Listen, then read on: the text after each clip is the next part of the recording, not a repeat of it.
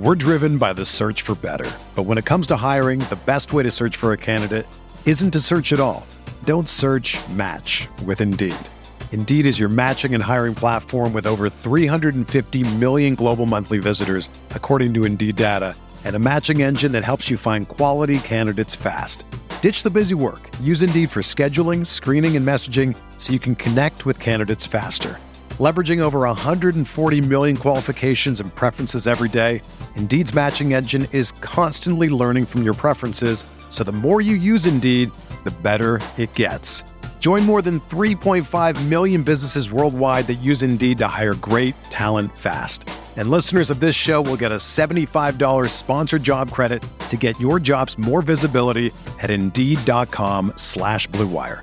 Just go to Indeed.com slash BlueWire right now and support our show by saying that you heard about Indeed on this podcast. That's Indeed.com slash BlueWire. Terms and conditions apply. Need to hire? You need Indeed.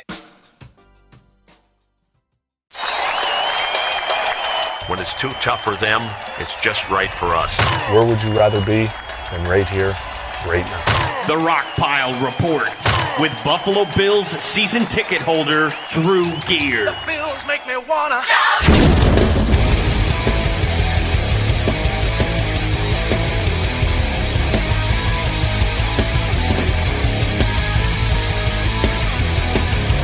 Um, I believe in the staff and organization um, that they're going to fix the problem.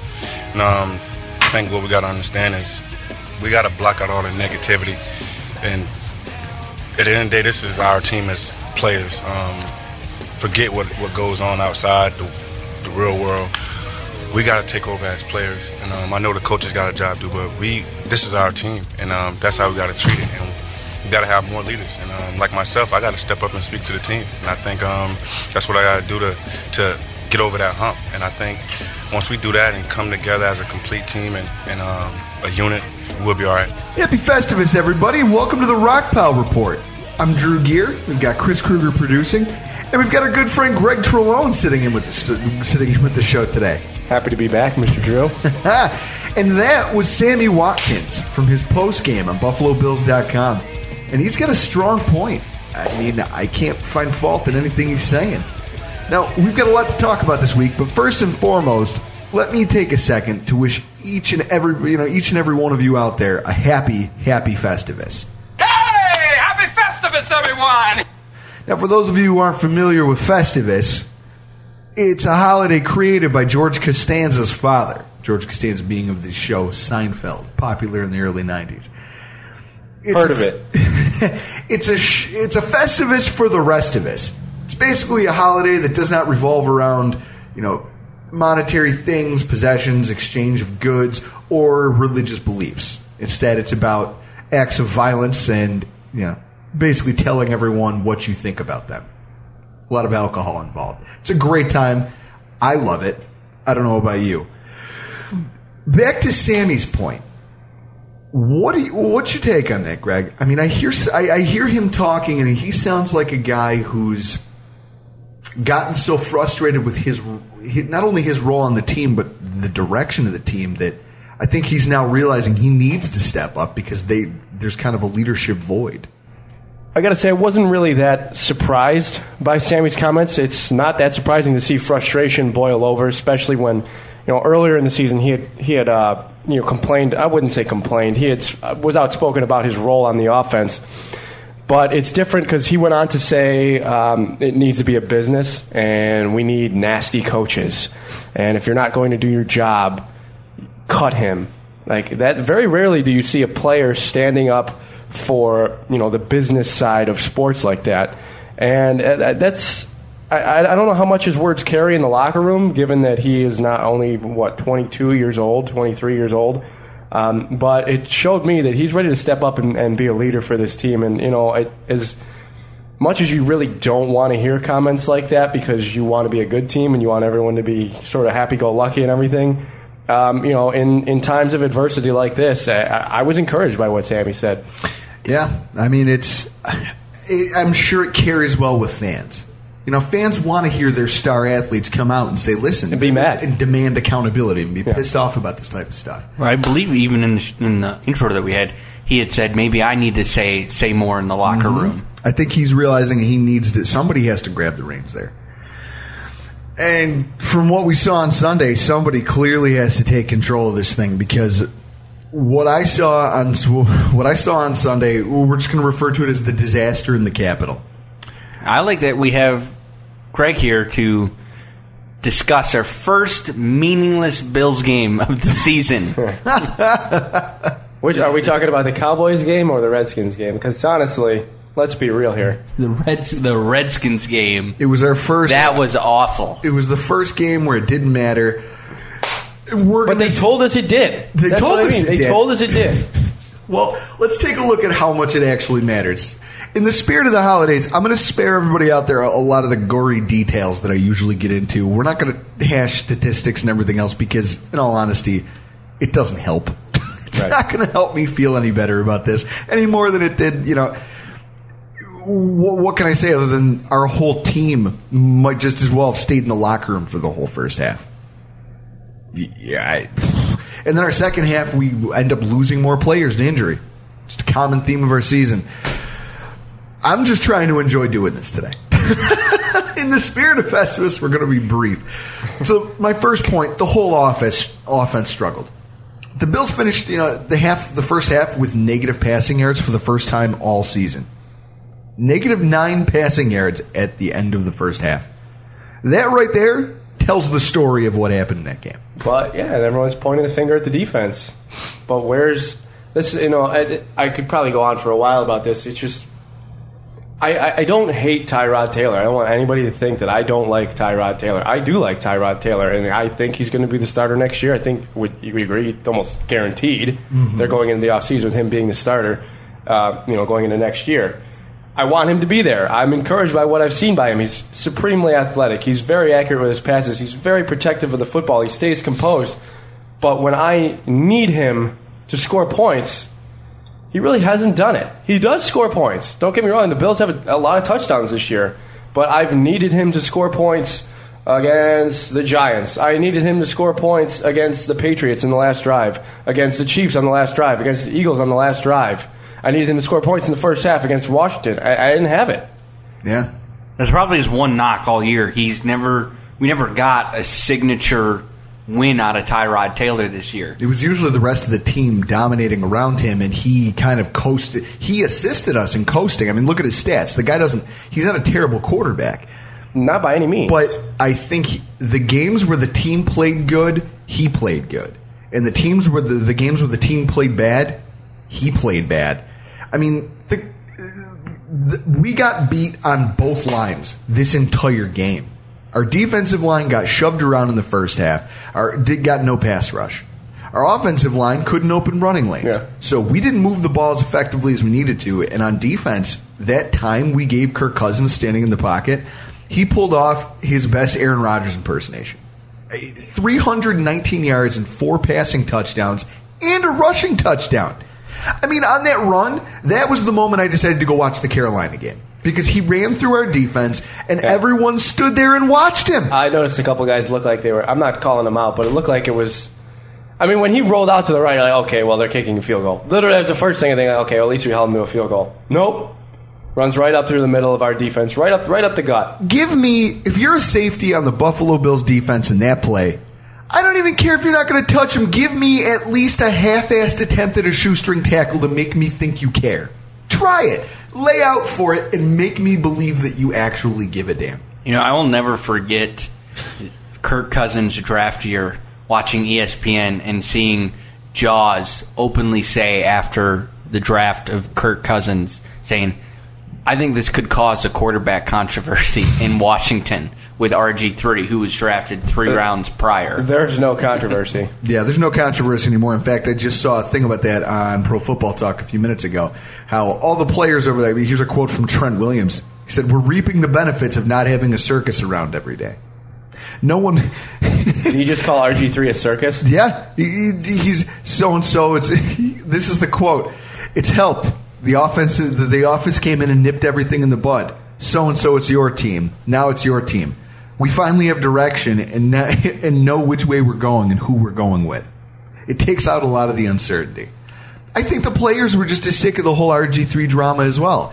I think part of RG3's problem is he came in. He came in as a rookie with major contracts. He had sponsorships. He had all of these things before he'd ever earned any of it. He backed it up. Yeah, the guy had a really He good, had a really rookie good rookie season. season, and then he had a stubborn coach who assisted him in blowing out his knee. He was too stubborn to come out of that game. Yeah, I think it comes down to he was too stubborn to leave the game. He had a coach who was too desperate to win, not to pull him, and so it, that knee injury took away all of his confidence. And he doesn't want to run nothing but an option based Yeah, offense. he can't he can't learn to be a pocket passer. Like you see, and maybe I'm not going to say never. I think that maybe if he took two more years and sat, look what look at Tyrod.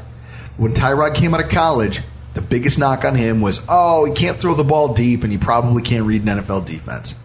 Okay, so he sat for years, and now he looks like a, a, a slightly above average quarterback. uh, yeah, he can obviously throw the deep ball. Yeah, He's better than what we've had the last 15 years. Exactly. So that right there speaks to the fact that I think that the Redskins are to blame for that whole issue, not not, not RG three. I think the Redskins' handling of that it, it could have been done better.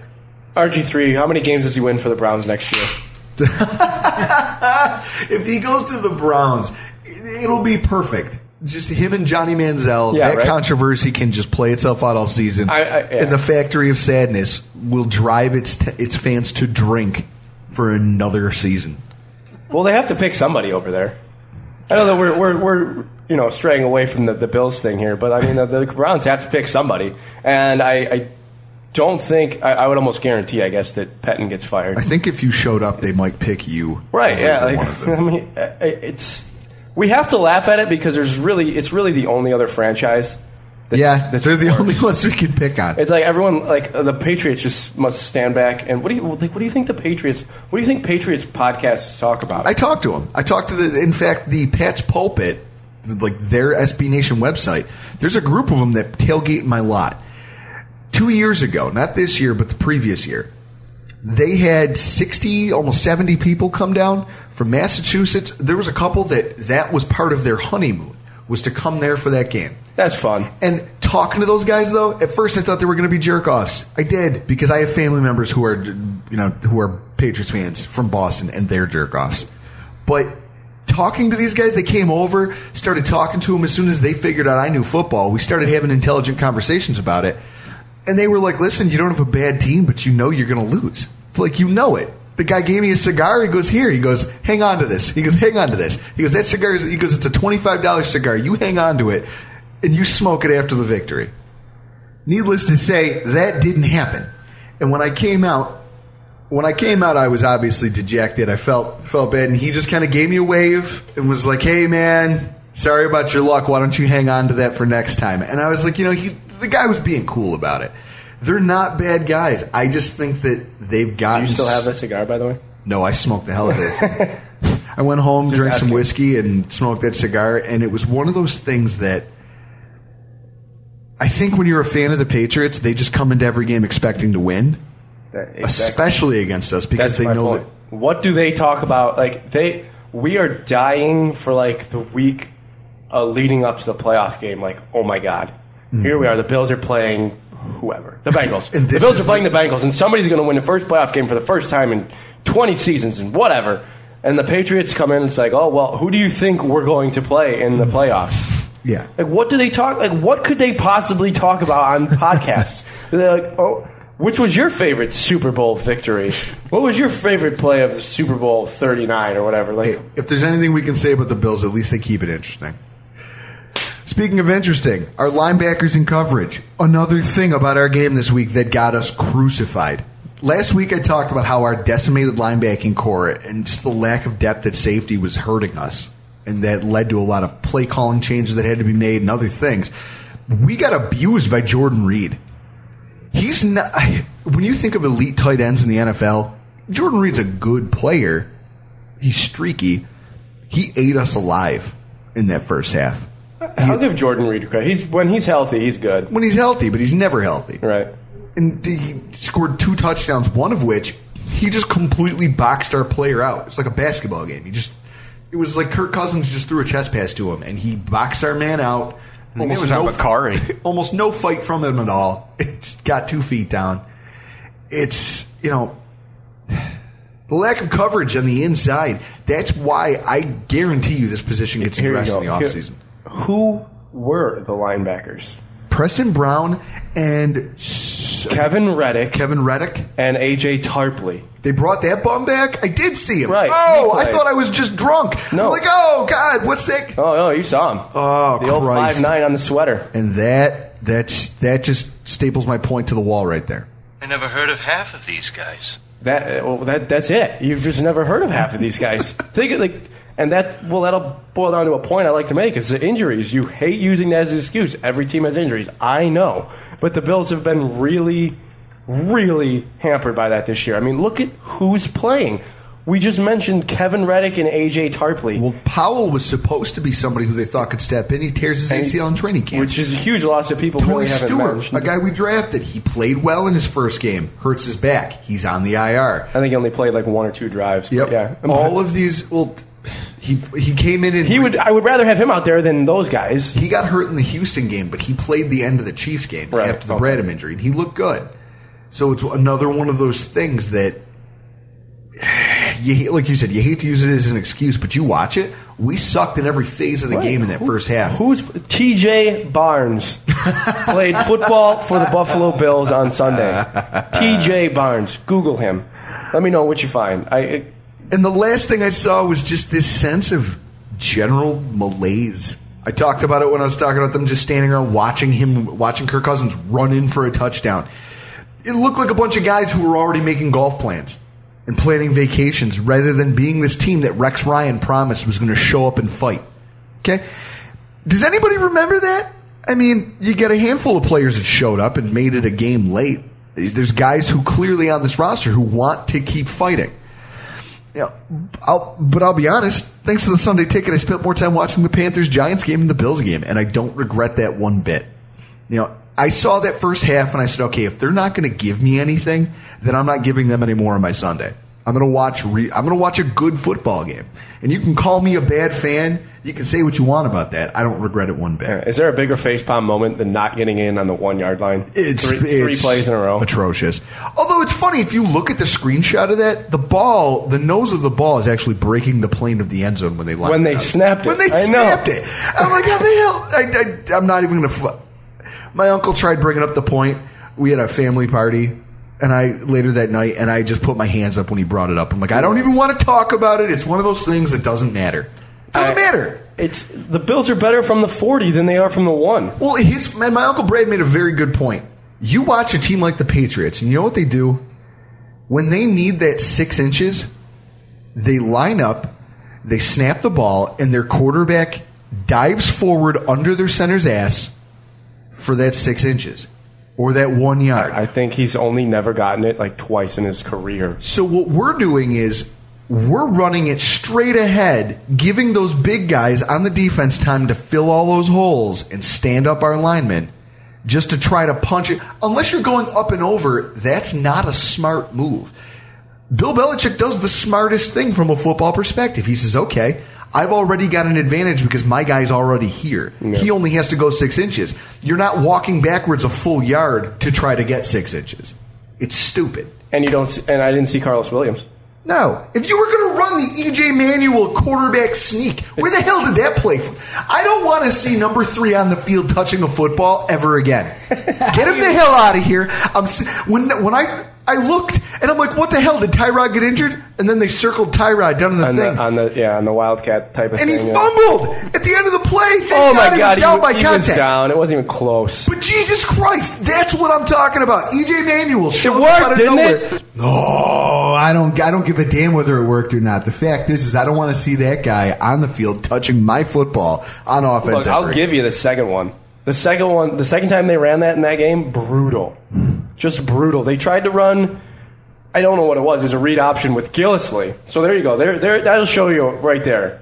You're running the EJ Manuel, Mike Gillislee read option, and I, I don't know. This could be a, stra- a strategical thing. You could explain to me maybe. They pulled Glenn and Incognito, the left tackle and the left mm-hmm. guard, and ran the read option to the left after pulling the left tackle and left guard. That couldn't.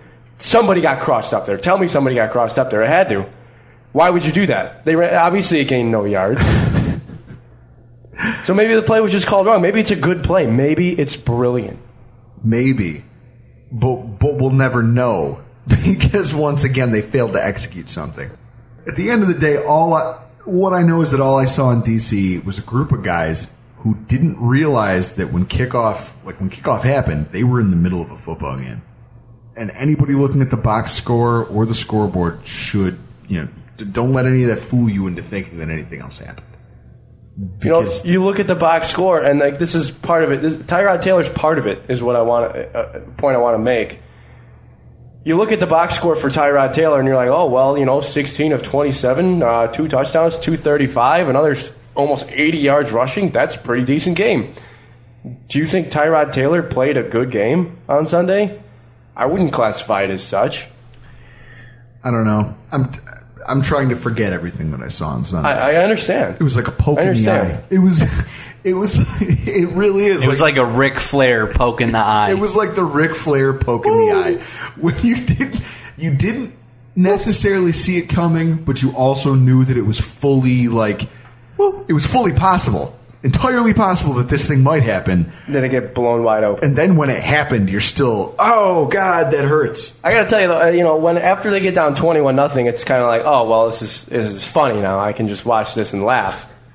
But they continue to suck you back in, of course, with you know uh, goal line possession. They kick a field goal, down twenty-one to nothing. I, I, at, at that time, I was like, whatever. They just need to put points on the board. Don't get shut out. But I also didn't want them to lose thirty-five to three either. But you know what was, funny to me is this is going back to a previous point I made about them being better from the 40 than from the one.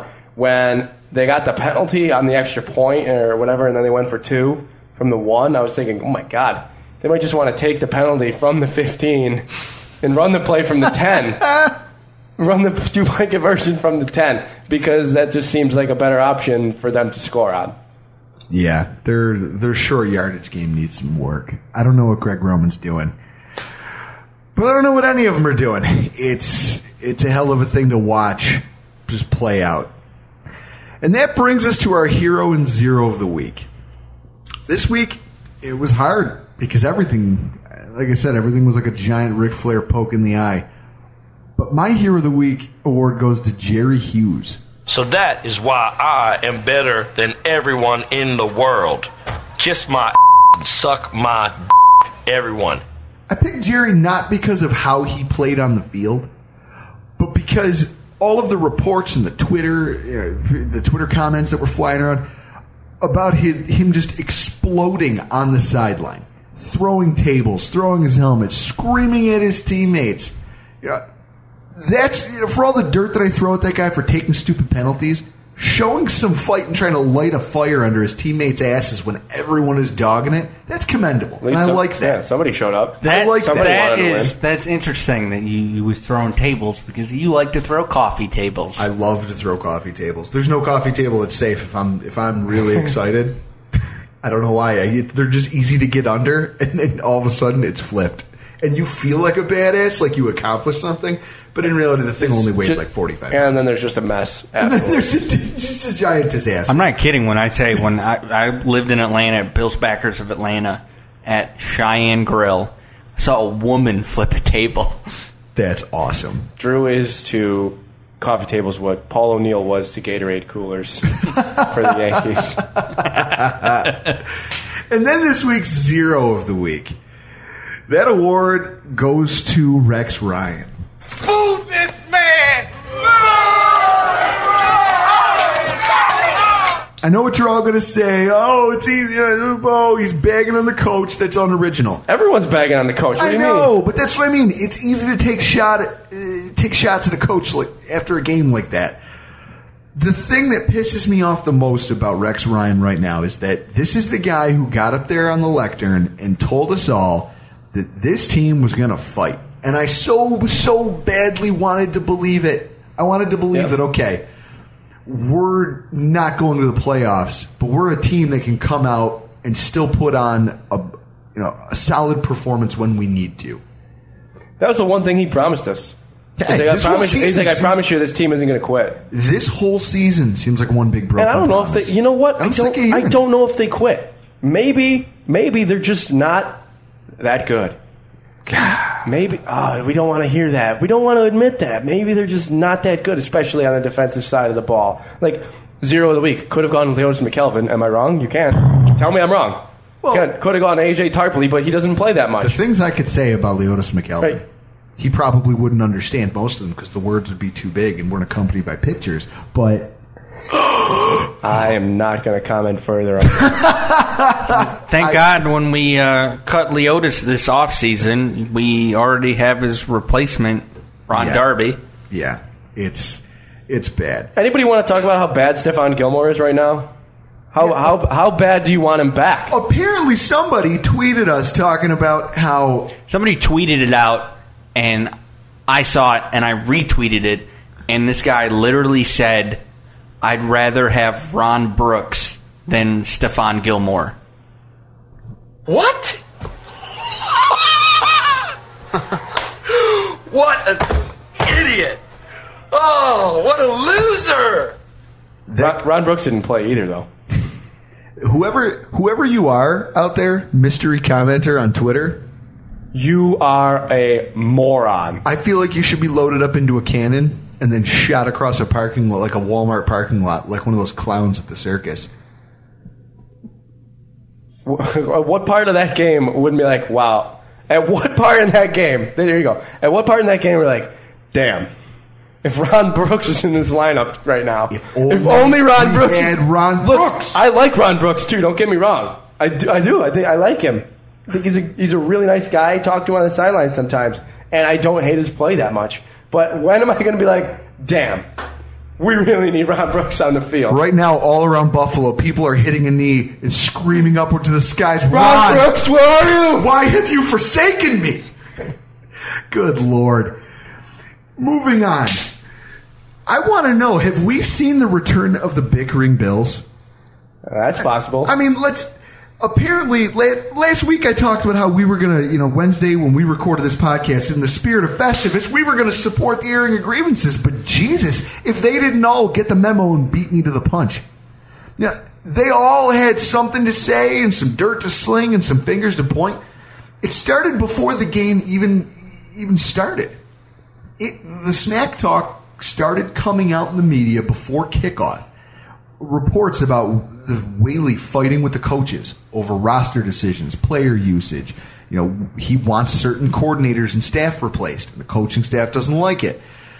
Then comes the report that Terry Pegula is going outside of the organization to try to find help. He needs a, a football czar. He needs some I know it all president who can sit on the team and tell him how to fix this mess that he's got. Did you send him your resume?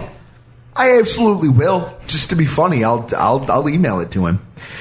Make sure you uh, put down uh, right on cue. And like clockwork, here comes the police sirens. Did you make sure you put down on your resume that you play a lot of Madden? And then the game happened, and things really heated up with the players. You know, Rex Ryan got involved. I feel like everybody had something to say about it. I really think that, but but is this such a bad thing? You know, think about it. The bickering Bills, they had their year where everyone was talking smack, and then they went to four straight Super and they went to Bowls. four straight Super Bowls. They found a way to pull it together.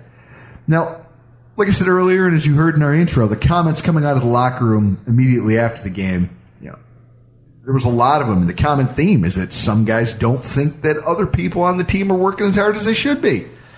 You start off with Watkins. You heard it. I think you said it. I alluded to it earlier. The, the, the, the biggest thing I heard was it needs to be a business. it needs to be a business.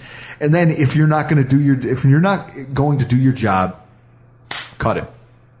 This is coming from a player on that team. These are his friends. These are his coworkers, and he's he's willing to come out and say, if someone here's dogging it, I want that guy fired because it helps me to respect this organization more. You know, if you're not on my page, then I don't want you on my team. That is the kind of thing you don't just say. That is the kind of thing if you're going to call people out if saying, "Oh, if you're dogging it, I don't want you here." You don't say that unless you genuinely believe he even somebody is dogging it. He even fig if he says if I'm not doing my job, step to me and get me out of here. He's willing to put that sense of accountability on himself, and I think that's the biggest thing that this team needs is accountability. You've got Mario Williams. They went and stuck a microphone in his face, and he had this to say. You know, it's, it's crazy. Um, once again, you know, you start a game and you're trying to switch personnel, you know, as they're coming out of their huddle. I'm, I, I don't know, man. I don't know if it's, I don't know who in the world is calling, uh, you know, saying what personnel they're in or whatever, or how is that confusing. But apparently it is, because, like you said, it's game in, game out. I mean, I don't, you know, my, my mindset is, uh, if you're a tight defense, if you're if you're going to be a bully on the field, you don't let anything else dictate what you do. We're going to put who we're going to put out there, and then we're going to be able to uh, execute and and uh, make plays with the guys out there. I don't, I don't, care. I don't need to wait on you to you know make a decision, and, and whoever is seems to be missing, you know, personnel. So that we're actually trying to switch. We're trying to switch men. It's not we're trying to switch play. We're trying to switch men as they're coming out of the huddle. I, I mean, that's happened a few times in 10 years with me. A few times. That's 10 years. But like you said, game in, game out, I, I don't know how in the world that keeps happening. So That sounds like that sounds like to me a massive knock on this coaching staff. Uh, I, I would agree. It's and it's not typical of a guy like Mario Williams to be outspoken like that. He tends to stay pretty quiet. He shies away from the media. He'll talk if they ask him to, uh, and for him to be that outspoken, you know, he tried to clarify those comments, um, you know, Wednesday, saying that he, oh, oh I, I'm just, you know, I can't remember what he said exactly. He was like, I'm not being critical of the coaching staff. He's like, I'm just sort of, you know, voicing what I'm seeing and stuff like that, just telling you how things are, being honest with what you're asking me. I'm thinking, well, you know, you might be doing that, but subtly you're kind of Sounds taking, critical. right? You're you're sounding very critical. Well, and then in response, they asked Corey Graham what he thought about what Mario Williams said, and he came back with this quote. Obviously, he's got his opinion on everything. Speaking of Mario Williams, you know, in this league, when things are not going your way, everybody's negative. I mean, that's just how it is. But as a professional, as a defensive guy, you have to just go out there, do your job, do what they ask you to do, and do it to the best of your ability. I mean, don't worry about things like that. We've got to win as a defense, you know, as a team. We've got to do whatever it takes to win. And if it means dropping into coverage, you've got to do it sometimes. Sounds like Corey's kind of telling him to stop crying and shut up and play football. Right. For a while there, he was like, "Well, Mario can say what he wants." He's like, "But here's what I think," and then he gets back to Mario. It really wasn't. It, to me, it didn't really seem like a shot at Mario until he was like, "If it means dropping in coverage." Because obviously Corey Graham's dropping in coverage. He's not mm-hmm. rushing the passer on every play.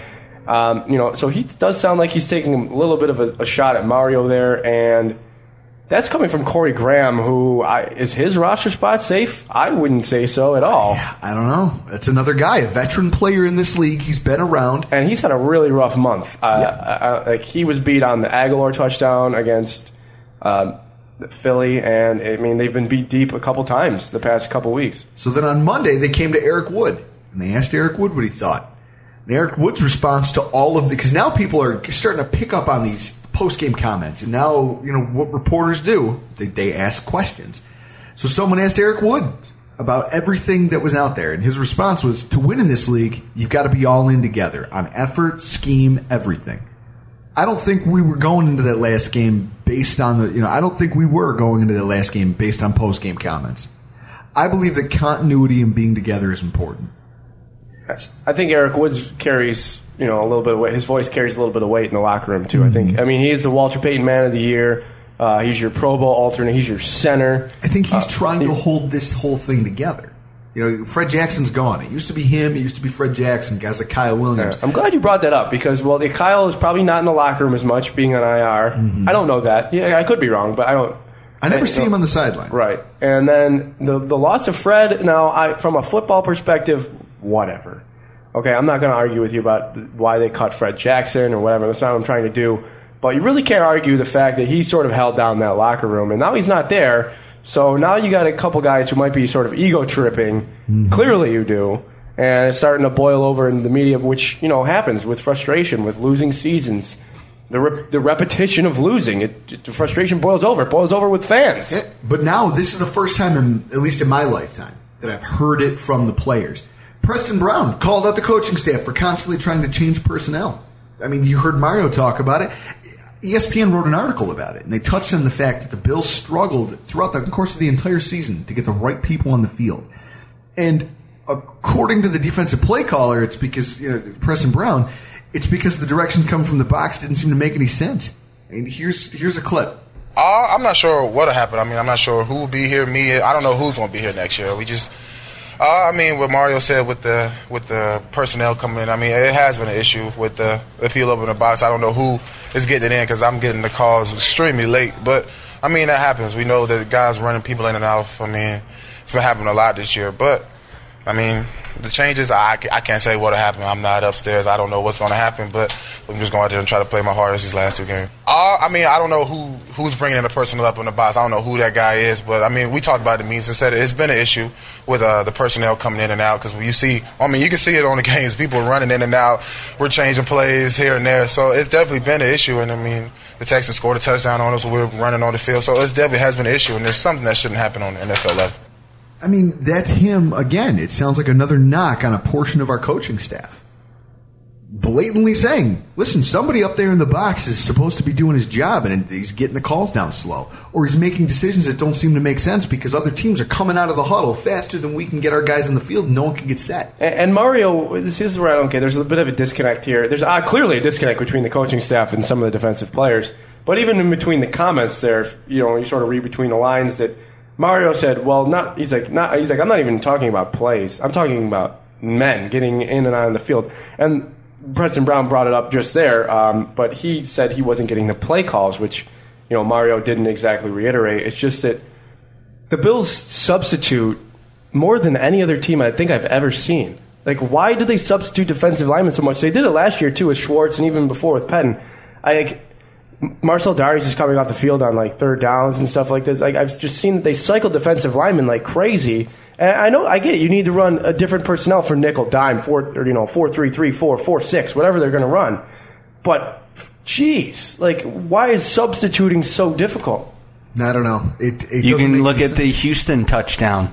Yeah. Well, yeah, I mean, that- Preston Brown brought it up. Preston Brown brought it up. That was a a. There was a penalty on Houston for not being set, but that Yeah, doesn't matter were. because we don't have our guys in place to play. de- That's egregious. If the other team's within striking distance of your end zone, you you get your asses on the field and get set. I think I think there was a substitution question with Rex there too because the Texans substituted, so he thought he would have equal time to substitute, and then the refs gave some nonsense explanation. But you know, you know, going on the the Texans game. uh, Sorry, did you want to say something? Go ahead. Okay, all right, I'll continue. The uh, NBC Sports runs a program called Turning Point, NFL Turning Point. They show um, some of the mic'd up guys, um, you know, audio from the games and stuff. And right at the end of the game, it might have been coming out of the timeout. I don't remember. Um, I think it was the fourth down play uh, for the, the Texans, and the Bills ended up kicking a field goal, making it 30 to 21. You know, subsequently thereafter. But Rex is talking to his guys. On the, I think he's talking to Corey Graham and Preston Brown. I'm pretty sure they were both there. He's like, we can run this, and we or we can run that. And I don't know what the play call was exactly, but he made one sound like a coverage play, and one sound like like a let's go get the quarterback, an attacking play. So right there, he's giving the option to the players. So I don't really see where they can, you know, point the finger at coaching. And like, and, and granted, this is just one play. this is one play. That leads me to my next one. Rex Ryan.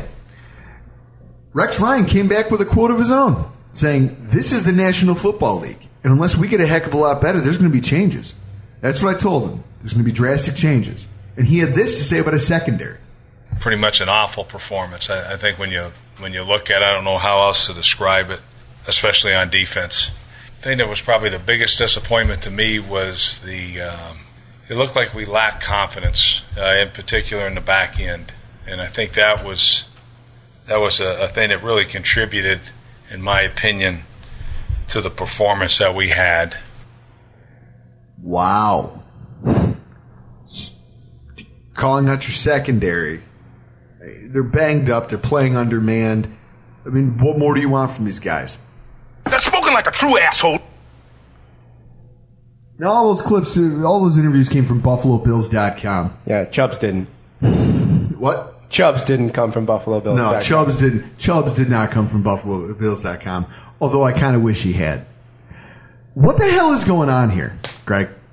Everyone's pointing the finger somewhere else. Well, I mean, at what point are the players actually? You got to hold the players accountable for something. Rex is he's got this reputation as a player's coach. Okay, so he calls out the secondary a little bit, but like, yeah, the secondary played like complete trash on Sunday. All of them. Darby was maybe the exception. He didn't play great, but he played the best of the four. Corey Graham, terrible.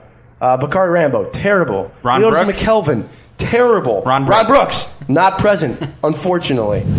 It's just like the, Rex will fall on the sword for anyone at any time. Like he's he always says, "Blame me. This is my fault. It's my fault they're not prepared." And that's why fans like to point the finger at him. But like, look at what he's got. Like, I we, going back to the injuries that I said earlier. Like, this isn't. This is a shell of what we thought we were going to see this team defensively. Bradham hasn't been there recently. Gilmore's missed the last two games. He's going to miss the next two.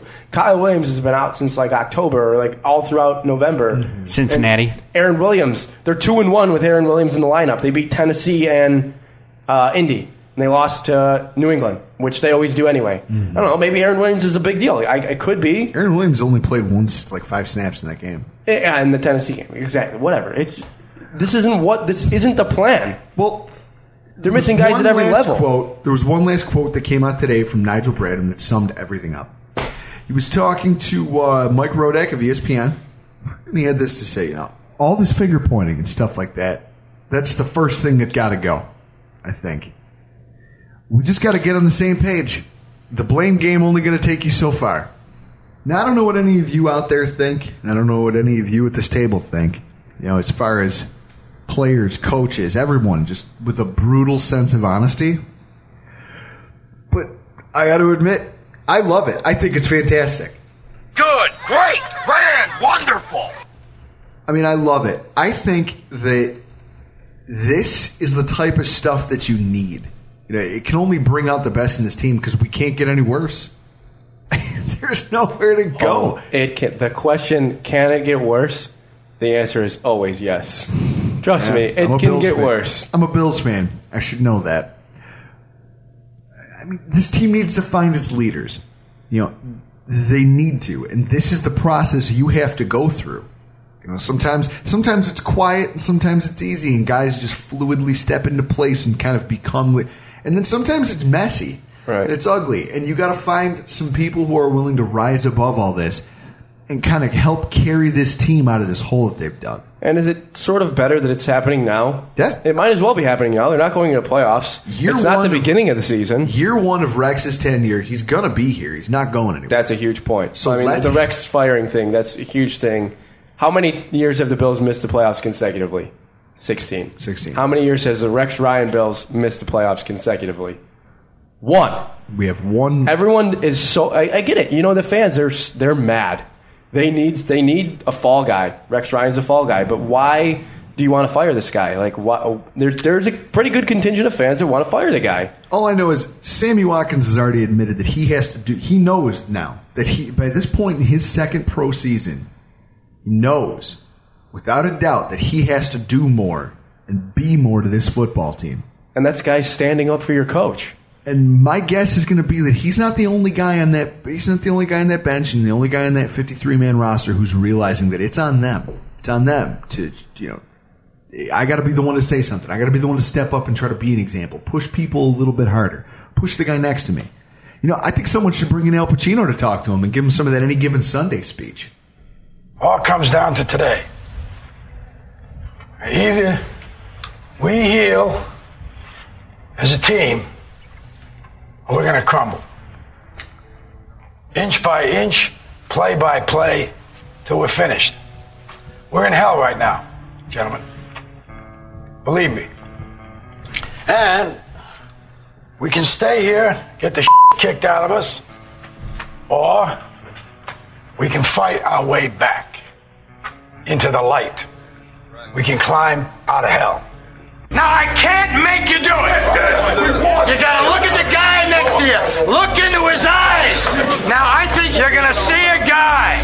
who will go that inch with you. Hell yeah. You're gonna see a guy who will sacrifice himself for this team because he knows when it comes down to it, you're gonna do the same for him. Hell yeah! That's a team, gentlemen. Hell yeah. And either we heal now as a team, or we will die as individuals. That's football, guys. That's all it is. I don't think there's a Bills fan that would hear that. Like, if just you know, if you were matter of factly to watch any given Sunday and hear that and be like, "Wow, that that's probably what the Bills need to do." Like, that's a it's an immediate thing thought that came to my mind. It's I mean, it's aptly played right here on the podcast. It's just That's all I could think about when I was reading all these quotes. So we need to fire Rex Ryan and hire Al Pacino. Is what you're saying? whoa, slow down over there. Like, I just to get on the the Rex thing. If I could just sort of you know almost finish up with a good point here, like. Look at like the, the every team takes stupid penalties. Every team makes stupid challenges. And like look at Arizona. Arizona took some stupid penalties on Monday or on Sunday night. They won by 23. Like you know why? Cuz they have a good quarterback. That's what it is. Like they have Carson Palmer who can sling the ball left and right. And again, I'm not knocking on Tyrod Taylor, but the problem is and has been quarterback and that still is sort of the major question. You think you have your guy right now. I'm encouraged, but he needs to be better. Do am I wrong? He needs to be better. I think that I think it's bigger than that. I think that you could put the. I mean, you saw what happened to the Cardinals team last year, right? They went into the playoffs. They lost their quarterback. They lost a bunch of games, limped into the playoffs, and got beat. They got beat with Ryan Lindley at quarterback. Ryan Lindley at quarterback. But they got there because they had a great team. And they made that playoff Yeah. game interesting because they had a great team. It's a bunch of guys that are going to come together and play for the same cause. Thurman Thomas said it earlier this season that he did he, that was his one thing that he saw that he didn't see on any of the Bills championship teams was that there was no cohesive team. It was a bunch of guys out there trying to play by themselves. You can't have it. You can't have it. We need to. This team needs to gel, and hopefully this season, the ass kicking we've taken, the kick in the teeth that they got, you know, that they've received. They thought they were. I think they came into this season thinking that they were going to be better than they were. Uh, everybody did. I think the players believed it too much, and it didn't fall into place because they got outworked by people. They they found out that it doesn't just happen that smoothly. It doesn't happen that quickly. You got to want it. You got to work for it. And hopefully, this is what brings them all together. Folks, Gregg has some prior obligations that he's going to end up. He's, he's got to leave. Yeah, He's it's gotta it's other football stuff. I know. I know me. you guys are all so sad to see him go, but um, if you, you know, if you if you like what you're hearing, go check out his YouTube channel. I mean, he puts out some videos every week. I mean, I've started that. watching them, and they're good. Yeah, I appreciate you guys having me on. This is a lot of fun, and hopefully, uh, as the off season goes on, draft, free agency. Oh, uh, absolutely. clearly, they, You're they're welcome giving us a lot to talk about. So You're welcome Yeah, uh, buddy. give everyone your uh, YouTube link and uh, Twitter handle. Oh, my uh, Twitter handle is G T O R L O N E. G T O R L O N E, sorry. Um, and that is my YouTube username as well. You can find me on both. I talk to everybody about football, and all sports, pro wrestling, everything. And I answer just about everybody. Except he hates LeBron James. I despise the guy. thanks, true. for, thanks for joining us, man. Yeah, thanks, guys. Hey, everybody, we got a real treat for you today. I've got with us right now Kyle Smith. He's joining us from his podcast he produces with his brother called AFC East Bros. It's a really cool format. I like the idea. Two brothers doing a podcast together. They both love two different teams in the same division. They take call ins from local fans. It's a great time. Kyle, why don't you uh, tell us a little bit about how your brother started, how you and your brother started this entire podcast? Yeah, Drew. So basically, my brother and I, we would always just be talking about the AFC East, being that I'm a big New York Jets fan and he's a big Buffalo Bills fan. So naturally, we could just go on for hours just talking about the teams. And you know, we're we're two guys that we were we're so passionate about our teams that you know it'd be a week 16, week 17 game, and both of our teams being that. The Jets and the Bills, by and large, haven't been very successful in recent years, and we would still go to the stadiums. But so we always had that passion, and we're we figured like I started getting really into podcasting because I felt like I was able to consume information much more better, like you know, rather than just listening to local talk radio. But now I got to get down to brass tacks. I got some questions about the AFC East. All right. Now, first off, you're a Jets fan. So maybe you can tell me what is what does the New York area think of Todd Bowles? Okay. Where does the specifically I guess my question is where does the team go from here?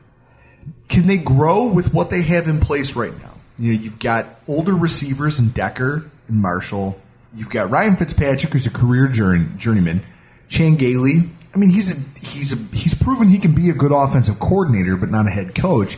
But in his current position, he might be able to succeed. Have the Jets seen their ceiling this season, or do you think that there's still room to grow, even though the roster is a bit older? I think there's room to grow this season. I think they're improving week to week. But like you said, I mean, you know, some people thought, oh, you know, the Jets, you know, new rookie head coach, new rookie GM. This is kind of maybe a, a rebuilding year. I mean, no, the Jets are in win now mode. I mean, Darrelle Revis, he's 30 years old. And let's be honest, cornerbacks is one of those positions where you really age quickly. Once you get in your mm-hmm. 30s, you're kind of, I wouldn't say a dinosaur, but you're getting up there. Well, I think everyone so, remembers what happened to Champ Bailey when yep. he hit that, when he turned that corner and they said, okay, you can't play corner anymore. You got to try to be a safety. And it just killed him. It just, just killed him. Killed him.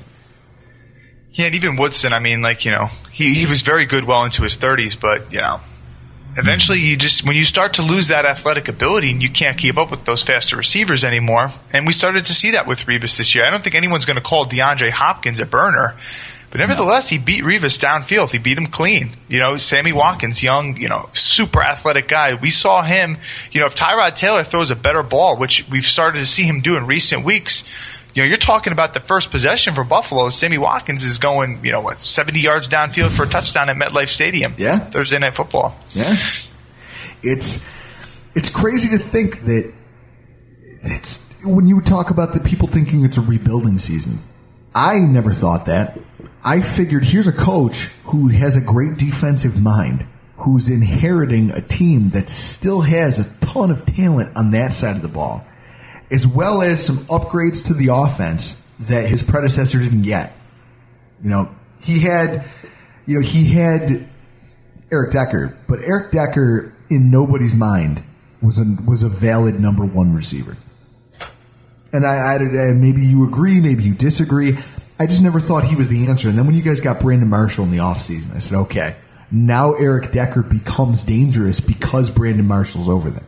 And I mean, I think Decker actually had a pretty decent season last year, all things considered. I mean, he had mm-hmm. Geno Smith throwing him the ball, and well, he still exactly. managed to rack up almost a thousand yards receiving. And uh, and he did miss a significant time last year. He he injured his hamstring early in the preseason and kind of battled with that all the way up until late last season. So Decker was very productive, but I, I think I would agree with you that he's not a, a, true number one. He's always kind of been a better when he's in that that number two role. And actually, Decker's played the vast majority of his snaps in the slot this year, mm-hmm. which is what we saw. Chan Gailey likes those big slot receivers, yep. um, just like what he did with David Nelson, who's six five in his own right. you know David Nelson. Hey, David Nelson was also a Jet man. Oh, I, I remember, I, I, remember, and my Gary, my brother, who's the co-host of our podcast, he used to say, "Oh, I can't wait till David Nelson smokes Kyle Wilson." Kyle Wilson was our former first-round pick, five ten, out of Piscataway, New Jersey, and he's just he was a bust to say the least. And uh, David Nelson cooked him up a couple times. The Dolphins. My question, you know, Chris wanted to talk about Dan Campbell. I think we can all agree that Dan Campbell is not a head coach he's not a viable option as a head coach in the NFL. Not right now. Maybe at some point in the future, but I just don't see him landing that job long term. My biggest question for that team is Lamar Miller. You know, they're, they're a team that clearly has to rebuild that defense because that defense has been exposed in almost every game that they played in this year. They have a playmaker, a real weapon at the running back position, and yet sometimes, I mean, I had him in fantasy football this year. I'll vouch for it there's some games like last week where he got into a fight with the coaches at halftime and then didn't see a touch. Just didn't see a touch for the second half. Yeah, and some of that is, you know, maybe it's the Dolphins brass, you know, realizing the season is out of hand, they have no shot at the playoffs, and you want to see what you got in a young guy, Jay Ajayi, because Lamar Miller, they know he's going to be a free agent, and they know he's going to want good money. He's got Drew Rosenhaus, I believe, as his free agent, as, as, his, as his agent. So, you know, Jay Ajayi was a guy that many people were saying this guy is a second round talent. He went in the fifth round because of some knee issues, but let's see what we got in him. Um, but yeah, Lamar Miller, you know. Um, I was out saying that I think the guy might get $7 million on the open market. My brother thinks I'm crazy. He thinks he's going to get closer to Ryan Mathews' money, what he signed with the Philadelphia Eagles this offseason. But we were going back and forth, and listen, at the end of the day, Lamar Miller, he's a young running back, 24 years old. He gives you something out of the passing game. He's gotten better every single year. Uh, I don't think he's a great running back, but I'm just saying salary cap increases. I could see him getting seven million a year. And you know, some people are saying maybe he'll take a hometown discount because he also went to the University of Miami. I don't know if I see that happening. I, I could definitely see Lamar Miller hitting the open market for sure. New England, they're a team. Obviously, as always, they win the division. They, they, they've won it again, as they usually do. Now the question becomes with all of these injuries, it seems like every game there's a new injury that pops up. This last week, they were cruising through that Tennessee game, and then Danny Amendola goes out with a funky knee and Yeah. catches almost nothing. With all their injuries, is New England still a lock to win the AFC? I wouldn't say that they're a lock to win the AFC, and that's the biggest reason why I wouldn't say they're a lock is because of the Pittsburgh Steelers. That is a scary team. I don't think anyone wants to play them. And I think if you're a Patriots fan, you almost kind of wonder, like, do you let the Jets win this game? And this is, of course, they're not going to do that. But let's just say hypothetically, let the Jets win this game, give them a chance at making the playoffs, and maybe the Steelers lose one of their next two. Doesn't look like that's going to happen. So the Steelers don't make the playoffs that's just a bunch of hogwash. That's never going to happen. But the reason why I'm saying that is because teams have to be scared to play the Pittsburgh Steelers. That offense is just plain out scary. And just think about it. They don't even have Le'Veon Bell. Imagine if they did have him. So are they a lock to win the AFC? No. Um, and that's actually why I'm very confident for the Jets to go into this next game is because of the injuries. No Julian Edelman, no Danny Amendola. When you don't have those guys, those guys allow Brady to get the ball out in 2.1 seconds, like he did against you guys in week two, where he mm-hmm. carved you up for 400 some yards of offense, 40 Crucified points. us. He crucified us. It was embarrassing how little pressure we were able to generate. Yeah, and it's not because that offensive line was particularly good. It's just because in that short amount of time, no defensive lineman is going to get to the quarterback. Nope. So, but when he doesn't have those guys, it makes him hold on to the ball longer, and therefore you see the deficiencies in that offensive line. And I think the Jets will be able to expose that. That's this- what gave uh, us a shot in our second game. So if anybody can expose that at this point in the season, I mean, he took some hits last week against the Titans. I'll say if anyone can expose that weakness, and it's your team. It really is. Yeah, kind of built similarly to the Bills and that the strength is their defensive line, and they do um, they do have a relatively strong secondary. I mean, I know you guys were bashing the Bills secondary in your last show, but let's be honest. When you guys had Gilmore and Darby, I mean, those were one of the best cornerback tandems in the league. I guess the last team to talk about is the Bills. And as a Jets fan, I'm sure that it's, you know, I'm sure you find this humorous. the fact that Jet, you know, the Rex Ryan came here with, you know, all full of piss and vinegar. He promised, he promised a lot of things. He made everyone all excited and he sold a record number of season tickets. And then we just dropped the ball at every, at every opportunity. Dropped the ball. Yeah, and, and the crazy thing about it, Drew, is that Rex Ryan probably had the best quarterback play that he's ever had. You know, I mean, he's talking Mark Sanchez, Geno Smith. I mean, Tyrod Taylor really kept the turnovers down. That was the main problem with the Jets is they, they weren't great at scoring. They never were, but they had effective running games. But the biggest problem they had was turnovers. I mean, Mark Sanchez would have, you know, 20 interceptions in a season and compare that to maybe 17 touchdowns or something like that. I mean, mm-hmm. It, was just bad. And also all the fumbles and stuff. Tyrod Taylor really kept the turnovers down for you guys, and he, he showed the fact that he could stretch, he could you know run every now and then, convert on a third down, scramble for a touchdown, throw a beautiful bomb to Sammy Watkins. But the Bills are still losing games, and the defense has been the disappointment. Exactly. And yeah, I kind of do look at it as being somewhat humorous, but at the same time, I also kind of feel a little bit bad. I feel bad for my brother. It's because like you know what? I, I, like Rex Ryan. I really do. I liked what he did for us with the Jets. He's one of the best Jets coaches that we've had. Let's just be honest. He brought us to back to back AFC championships, made us relevant. But when you saw the last four years, it just looked like he, he lost his mojo and teams started to adjust to him. It just didn't seem that he was maybe fit for the job. You know, I could think of like what's got to be frustrating for you guys is you guys have played the Patriots well. You've played a lot of teams well, but then you go out and you get smoked by a Kirk Cousins. And it's like, what the heck? Why are we losing to these garbage teams? Why are we just getting dominated by the Philadelphia Eagles when in back to back weeks they give up 45 points, you know, to garbage teams? And and that was the thing for me that always killed me with Rex Ryan. Like even that season, the 2010 season, the the second year we made it to the AFC Championship, you look at that we were winning nail biters week in, week out. We played back to back weeks, overtime games against the Detroit Lions and the Cleveland Browns.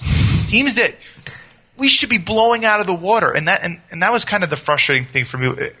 Another thing, uh, you guys must have been, I know you guys must have been just dying when you guys played the Kansas City Chiefs and Alex Smith was torching you guys deep. I mean, who That saw week- that coming? That week in during my podcast, I said the one thing that makes me confident about playing him is that he had the lowest completion percentage in the NFL on deep passes. And then he comes out and makes me eat an entire crow. Not not just not just a bite or two, the whole thing. By just thing. stuffing it down our throat with Jeremy Maclin. It was Yeah. unbelievable. And that was probably Darby's worst game. And Darby's been great for you guys, but yeah, that must have been a tough game to watch. So, I mean, like, yes, like I, I do like Rex and stuff, and I kind of feel a little bad for my brother, but at the same time, like it's it's there is that bittersweet uh, kind of rewarding feeling to me in the sense that hey, listen, maybe my team, the Jets, did make the right move in getting rid of this guy. I was afraid you'd say that. well, Kyle, it's been fun. Now I have one final question for you. In the spirit of Festivus, we're airing our grievances. What's your grievance that you want to air about the 2015 New York Jets? Bobby April. I mean, you're talking. We gave up a punt return for a touchdown against the Eagles. We lost by a touchdown in that game, week three at home. We gave up a punt return for a touchdown against the New York Giants. Almost lost that game. That went to overtime. And we almost gave up a kick return for a touchdown in overtime. We've not been able to tackle on special teams. Jarvis Landry has, uh, has gashed us. You know, Randy Fat Bullock, you know, he's missing extra points and he's missing field goal out in Dallas. And, you know, we're going down to the wire against the Dallas Cowboys. Our special teams has just been god awful this year. All right, well, from the Rock Report, this has been AFC East Bros. If you want to give a shout out to your Twitter handle and uh, maybe where you guys post your podcast, Yeah, so you can find us on iTunes, you can find us on Stitcher, you can follow us on Twitter at AFC East Bros, and you can follow my brother at AFC underscore East Bro Gary. He's got to get more active on Twitter, but I guarantee you start interacting with him more, and he will do that. Um, but yeah, we look forward to interacting with you guys. At the end of the day, you guys are the ones that drive our show. It's a fan driven show. So we look forward to hearing you guys on there. Definitely call in. Awesome, Kyle. Thanks for coming on, buddy. We, we appreciate it. And there you have it, folks. Everybody's got a bone to pick. But why should we let them have all the fun? Eh? This is a season for celebration. And by celebration, I mean the time honored Festivus tradition the airing of grievances. The tradition of Festivus begins with the airing of grievances. I got a lot of problems with you people. Now, you're going to hear about it. Last week, I opened it up to our Reddit, Twitter, and Bill's Zone fan forum followers and asked everyone to tell us what was the one thing that really just ground down their gears. And now we're going to read and toast to some of them. Well, this is all their grievances, but not missing the playoffs, because that's been a common theme the last 16 years. Oh, that's our life. That's that, that's what makes us Bills fans. The fact that we still root for a team that's missed the playoffs. Let the Festivus celebration commence. Ha ha. So first off, Reddit user Colin W727 writes The fact that we cut Fred Jackson and didn't make the effing playoffs. It's a Festivus miracle. It's not a Festivus. You know, it's a miracle is that he landed up with a team that made the playoffs. Fred Jackson's going to make the playoffs for the first time in his entire career, and it's not going to be wearing a Buffalo Bills helmet. That makes me sick to my stomach. user Buff Reddit user Buffalogic writes EJ Manuel doing just enough to mess up our season again. Festivus is back. Oh God! It just gets harder and harder to read these. Guys, you're killing me. Billzone user Yard Rat writes, having Ryan as a head coach tops a list of many options. God, you're salty on Rex, Yard Rat, but you know what? I can't argue with you. He seems like he let everything just go to hell. Everything we had built just went to hell under his reign. But it's Festivus! Oh, we'll drink to that. Ah, James, spelled J A M E Z 132, says the biggest disappointment was Rex talking blank again and not backing it up. He got the players so hyped to play the Patriots that they flat out embarrassed themselves with penalties, and it carried over all season. James, I think we can all agree that penalties were probably one of the most unbearable parts of this entire season. I don't know. Uh, I'd go penalties and Marcell Dareus dropping into coverage. God, if I see it again, I'll jab out my own eyes with those wooden shrimp skewers that they sell for like a dollar fifty at Tops. It's it's gonna get ugly over here. Reddit user Victor Seven writes, "What Rex did is the equivalent of taking Miss Universe and making her look ugly. That takes some serious effort to pull off." That's probably the best of any of the comments that we got that we put out over the last week about our 2015 grievances with the Buffalo Bills. I don't know. My winner out of all out of all of the out of all of the submissions we got, my favorite user the Little King writes that from Reddit fi- writes that I find myself lamenting that I've finally turned the corner and am no longer capable of feeling happy. It's a Festivus miracle. Oh! What is your grievance? My grievance? My grievance is that Dennis Thurman hasn't fallen down a well somewhere. Like baby Jessica. Like baby Jessica didn't fall down a well somewhere and get lost sometime around week four. That was exactly my same grievance. You get a way better defense than what you had last year in New York. And you add Ron Darby. And you we have one of the worst defenses defenses we've ever had. Just mundane nothing going on with our defense outside of Gilmore and Darby were the bright spots. Our linebacking corps was garbage. Our D line's dropping into coverage. That my grievance is Dennis Thurman as well. No, I completely agree. I'll be honest. If I could have like a like a like a runner up for grievance of the year, it would be that that Deadspin did too good of a job paying attention to the 2015 Buffalo Bills. Oh, they were base. on us. I loved reading all of the Oh. articles. I cannot wait for what happens Sunday Oh, at the Cowboys home game. Sunday. This week we get the Cowboys at home. The illustrious Kellen Moore. He calls Boise State his alma mater. I was a huge fan of his when he was in college, and I'll tell you this: he is not an NFL quarterback. I totally forgot that just now that Kellen Moore is starting for the Cowboys. Where are all those callers calling to WGR in the last week of the preseason? We got to get Kellen Moore. He just waxed us in the last preseason game when we're throwing out scrubs.